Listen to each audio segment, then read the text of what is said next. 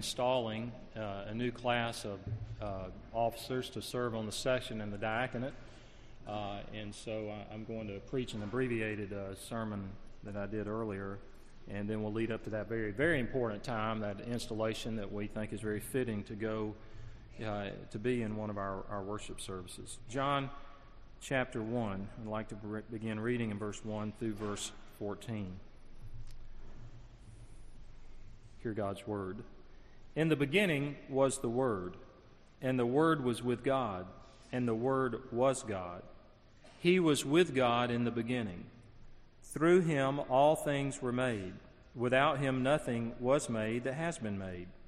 In him was life, and that life was the light of men. The light shines in the darkness, but the darkness has not understood it. There came a man who was sent from God. His name was John. He came as a witness to testify concerning that light, so that through him all men might believe. He himself was not the light.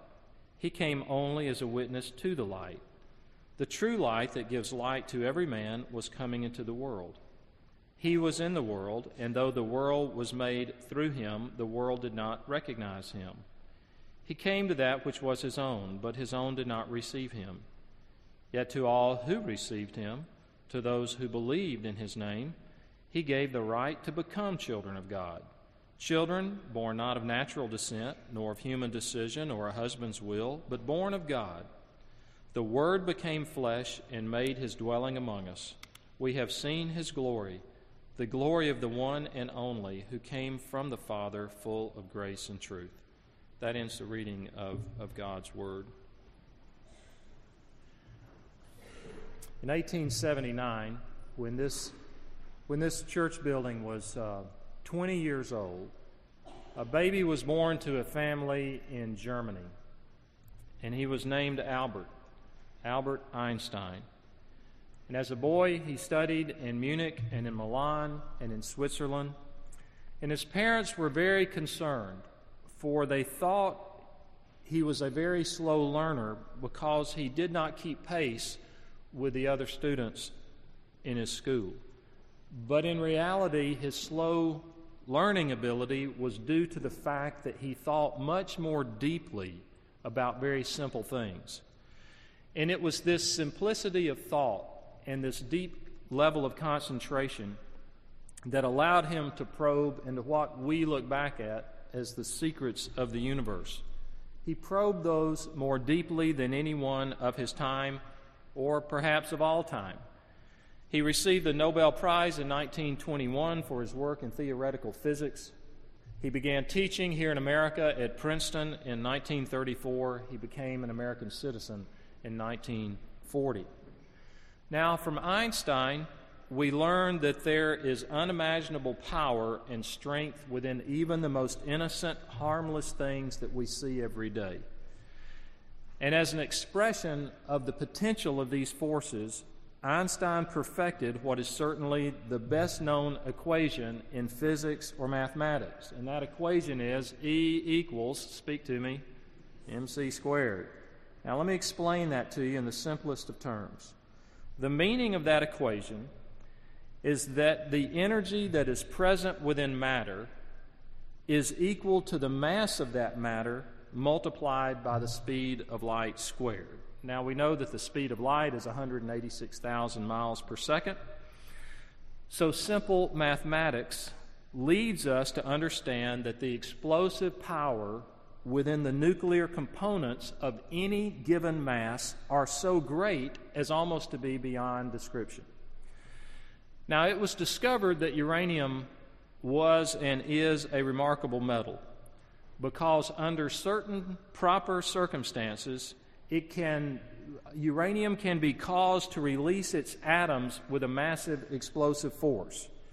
Now, without too strenuous an imagination, the idea is that there's an entity like a proton, and it's traveling in an orbit at the speed of light, and that speed of that proton is carrying tremendous energy. So if that proton would be released from that orbit and shot, you might say, directed in a straight line, then it would devastate everything in its path. Now, the proper combination that produced this effect was what happened at Hiroshima and Nagasaki. Now, it's still the case that most people in the world, and probably most of us, do not understand the theory of relativity and how it is that such gigantic forces could be released in the nuclear bomb. How much should we attempt to understand? Here's what Einstein said about this. He said, "Anyone who has ever tried to present a rather abstract scientific subject in a popular manner," you hear that? Anyone who's tried to take something very complicated and present it in a, in a, uh, a, a popular manner, they know the great difficulties of such an attempt. He said, here's the dilemma. Either he succeeds in being intelligible by concealing the core of the problem and only offering the reader a superficial explanation, or else he gives an expert account of the problem, but in such a fashion that an untrained reader is unable to follow the exposition and becomes discouraged from reading any further. In my words, he was saying, you either make it so simple as to it, present it in, in, uh, in an untruth type way to make it simple, or you explain it the way it should be explained, but it's so complicated, most people will get too bored and won't even pay attention. So, The, the challenge is to take the great abstract, the theory, and make it concrete so that most of us can understand it. Now, that's what's happening in John chapter one.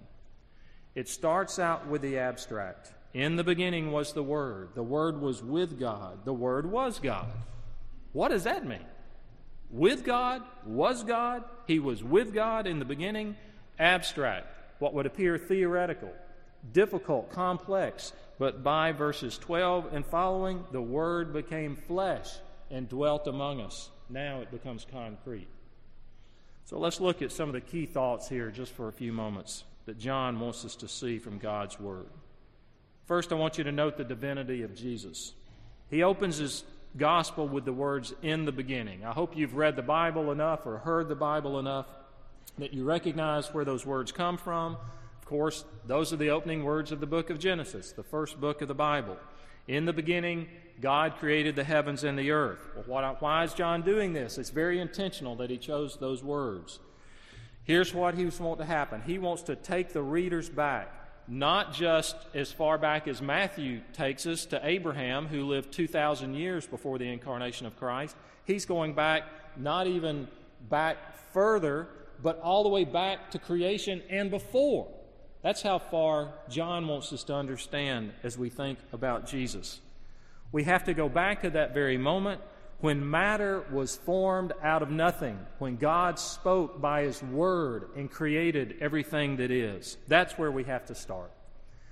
When creation came into being, the Word of God, that is Jesus Christ in His pre-incarnate form, in His pre-incarnate existence, should I say, He already was. He already was in existence. And if He was there at the beginning, then we do not associate Jesus as part of this creation. If we look around, whether it's the materials in the building or the plants or one another, everything, every one of us had a point of creation. We were created. Jesus was never created. He always existed. He is not part of this world. He is not part of this solar system. He is not part of our universe. Because at the very moment when this creation was brought into being by the Word of God, when He spoke it into existence, He already was. He already existed. That's what John means. The Word was with God, and the Word was God. Now, this word, word, has gained a lot of attention through the years. It's a very important term. It meant one thing to the Greek mind. It meant something else to the Hebrew mind. The actual word is logos. To the Greeks, it had very much a philosophical meaning. It meant the organizing principle of the entire universe. But to the Hebrews, it could convey a person's thoughts or reason or speech. And so in both cultures to whom John was writing, it conveys the idea of revealing the mind of God. So through Christ, through Jesus, God reveals himself, his word.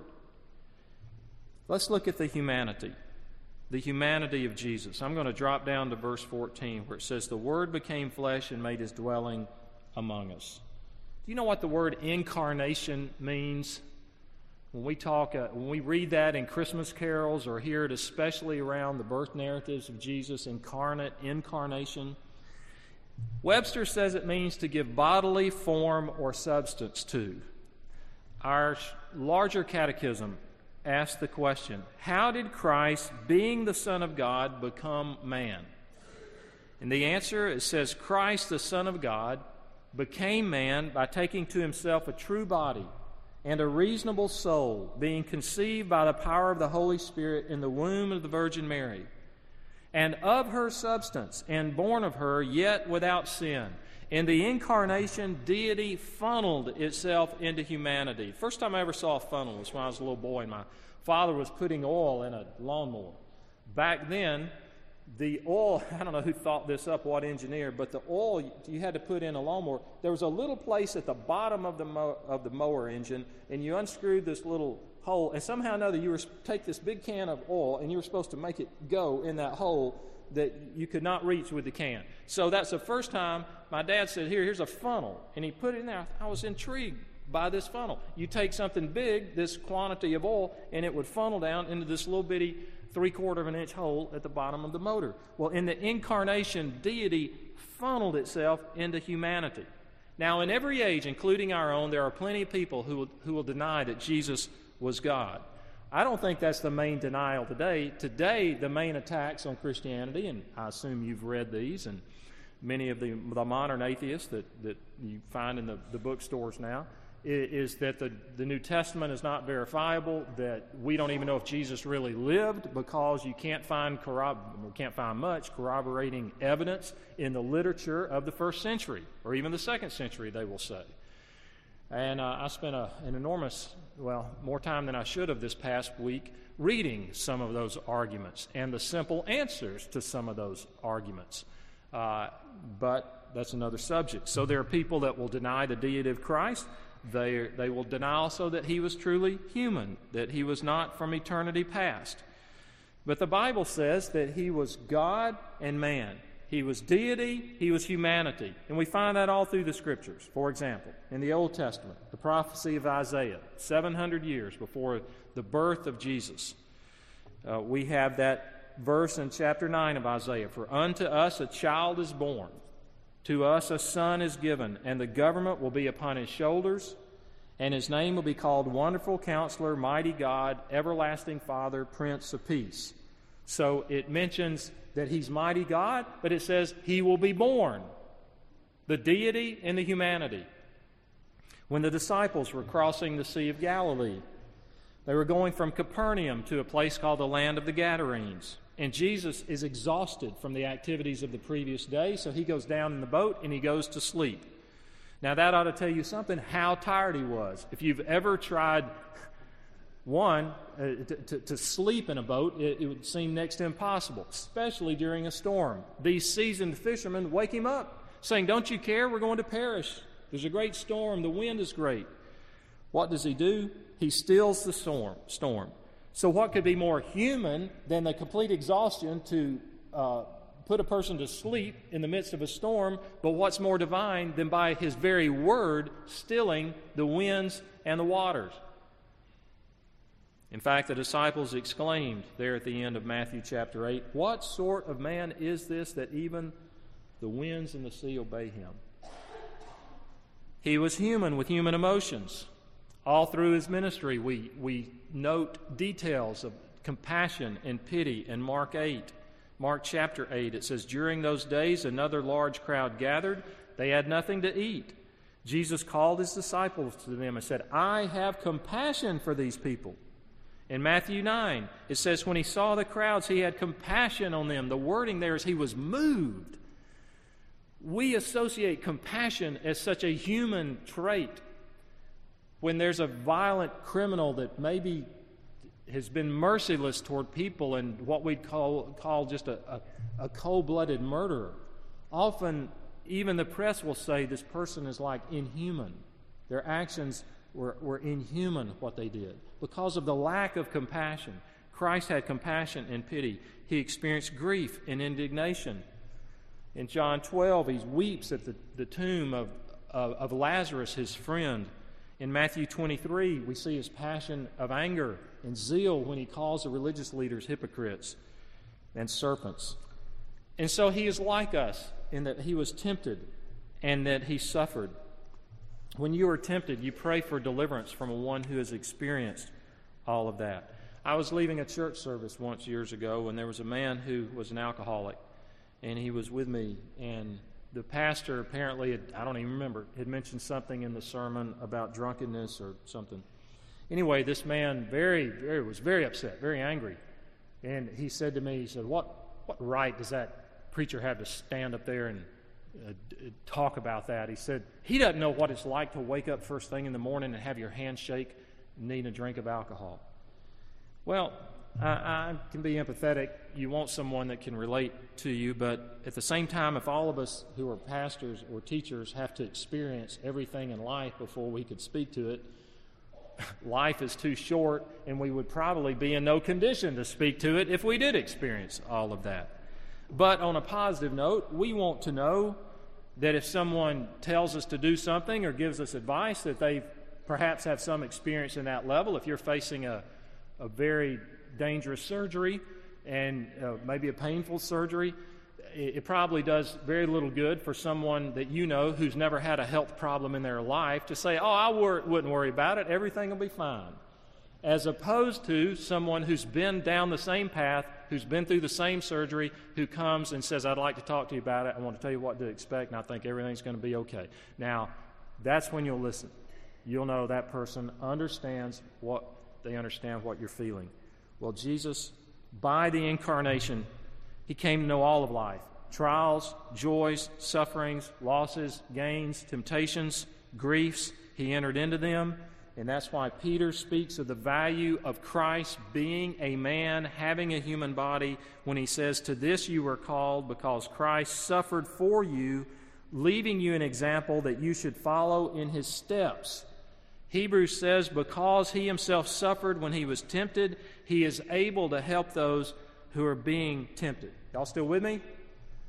Y'all are, listen, the, the nine o'clock crowd, they were barely waking up. And and I was I was getting some, it was asking too much to think, uh, I think, at that time. All right, let's drop down to verse fourteen, when it says, the Word became flesh and made his dwelling among us. Your translation may said, tabernacled among us. Jesus came and he tabernacled, literally pitched his tent among us. If you went to Sunday school, if you've been to Sunday school, you've read the Bible, hopefully you know about the tabernacle. That was the place where God instructed his people, the Jews in the wilderness, this tent. Uh, he instructed them to construct this tent where he would meet with them. Now, why is it significant that it uses this word here to talk about the incarnation of Christ, that he tabernacled among us? One of the names of the tabernacle was the tent of meeting. The tent of meeting. Now, my grandmama used to use this term. Oh, you've got your Sunday go-to-meeting clothes on. We don't talk like that today, or, you know. Now, and sometimes churches were called, I'm going to the church meeting, meaning like a worship service. That's not what tent of meeting meant when it says tabernacle. Here's the difference. When we use the term church meeting, we're talking about gathering with some other people, maybe for worship service or a business meeting. We're talking about that kind of meeting. In the tabernacle, that was the one place where sinful men and women came to meet, not with one another, but with a holy God. It was the tent, it was the Sunday go to meeting with God clothes, you might say. So that was the place where they met. So when it says Jesus tabernacled among us, he took flesh and blood, he came into this world as a human being, he lived in a physical body, he shared our pains and frustrations, and so now we, through him, can meet with God. That's how we can commune with him. That's how he tabernacled among us. So when Hebrews says we do not have a high priest who cannot be touched with the feelings of our infirmities, you cannot pray about a temptation or sin or worry or suffering.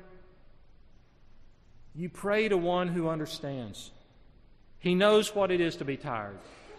He knows what it is to be exhausted. He knows what it is to be betrayed by close friends. He knows what it is to have your words misconstrued and used against you. He knows what it is to be falsely accused by others. He knows what it is to suffer the loss of loved ones. He knows what it is to live in a culture that was oppressed by the Roman government. He knows what it is to have a crown of thorns pressed into his skull. He knows what it is to have nails driven through his hands and feet. He knows what it is to die. There is nothing that we face in our temptations and our sufferings that we cannot take to Him in prayer and find empathy and understanding. Now, what's the meaning of all of this? The meaning is the incarnation, that you matter to God. You matter to God. I saw a comedian years ago talk about if you're driving in the country in a car and you're driving along a country road and you look over and there's a cow standing behind a fence right by the road. He said, all right, be honest. How many times have you slowed the car down, rolled the window down, and mooed at the cow? Moo. He said, do you really think that cow is looking, saying, wow, there's a, where'd that car get that, uh, where'd that cow get that car? He's driving it, you know. If God had wanted to communicate with cows, He would have become a cow. If God had wanted to communicate with ants, He would have become an ant. If He had wanted to communicate with horses, He would have become a horse. But He wanted to communicate with humans, so He became a human. You matter to God. We talk a lot about why Christ came. And the reason is that you and I have a problem called sin. We've all disobeyed God's law in our thoughts, in our words, in our actions. And God says the punishment for sin is death, so we have a death sentence on our heads by the sheer fact that we're sinners. There's nothing we can do to remove that on our own power. We can't be good enough. We can't obey enough. We can't be religious enough, because we can't do away with God's penalty, which says I'm, I must punish sin. So we need a substitute, someone who will take the punishment in our place. Jesus becomes a man. He lives a perfect life. He never sins. He said, I always do those things that are pleasing to my Father. Then He allowed Himself to be arrested and crucified on a cross. Now, on that cross, God took my sin. Here was Chip that He made and created. And God says, I want to have life with you. You matter to me. But there's this problem, and that problem is sin. I must punish sin. And so when Christ was on the cross, the sinless one, God transferred my sin. He put my sin on Jesus, and He punished Him in my place. And so Jesus took the full punishment for my sin as my substitute, and then He died. Three days later, He came back from the dead. He was victorious over death, something you and I cannot do on our own.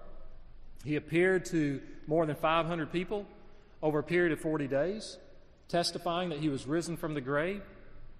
And the last command He gave to His disciples was that they were to go into all the world and make disciples, in other words, telling people what He had done, and tell them how they can receive the gift of eternal life. So we receive what Christ has done through faith, that we trust.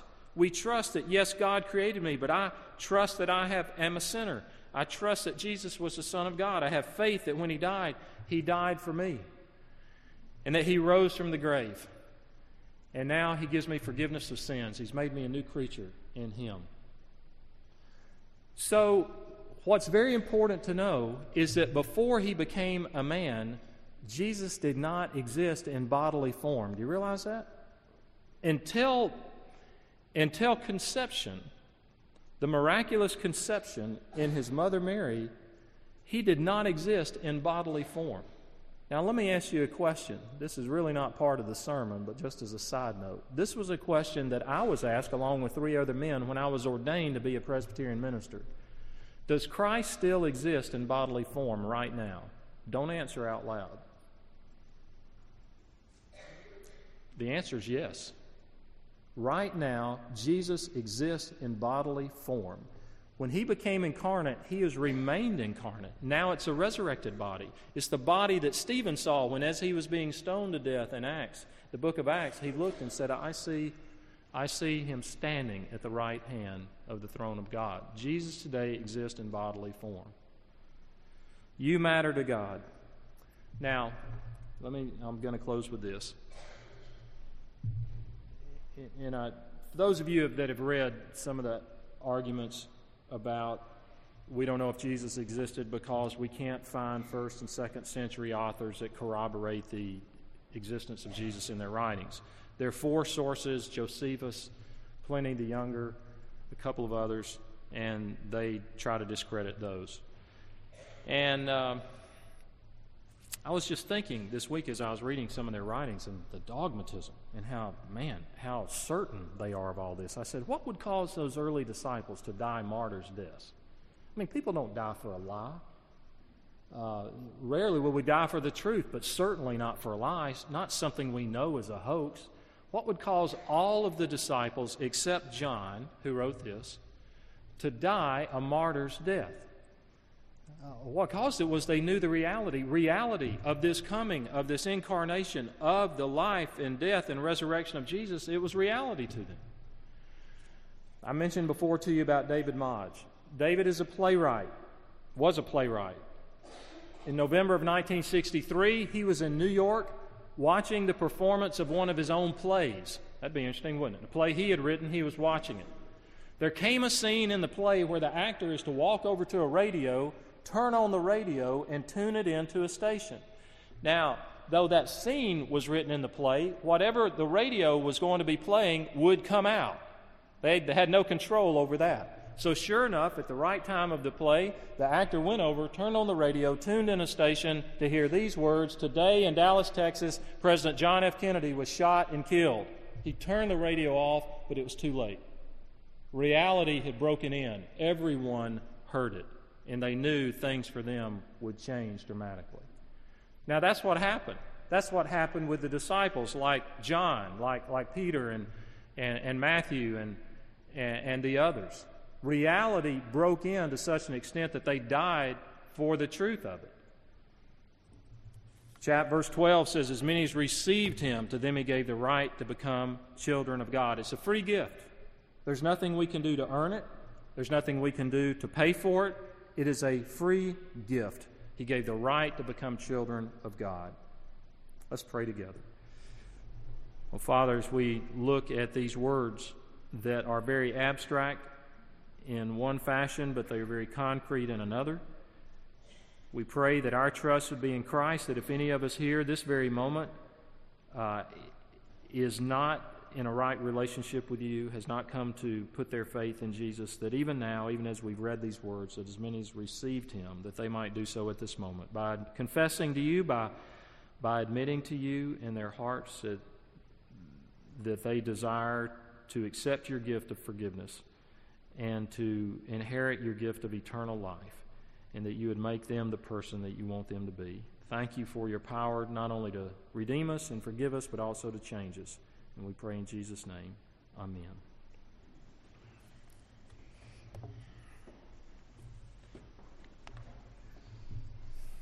As I told you earlier, uh,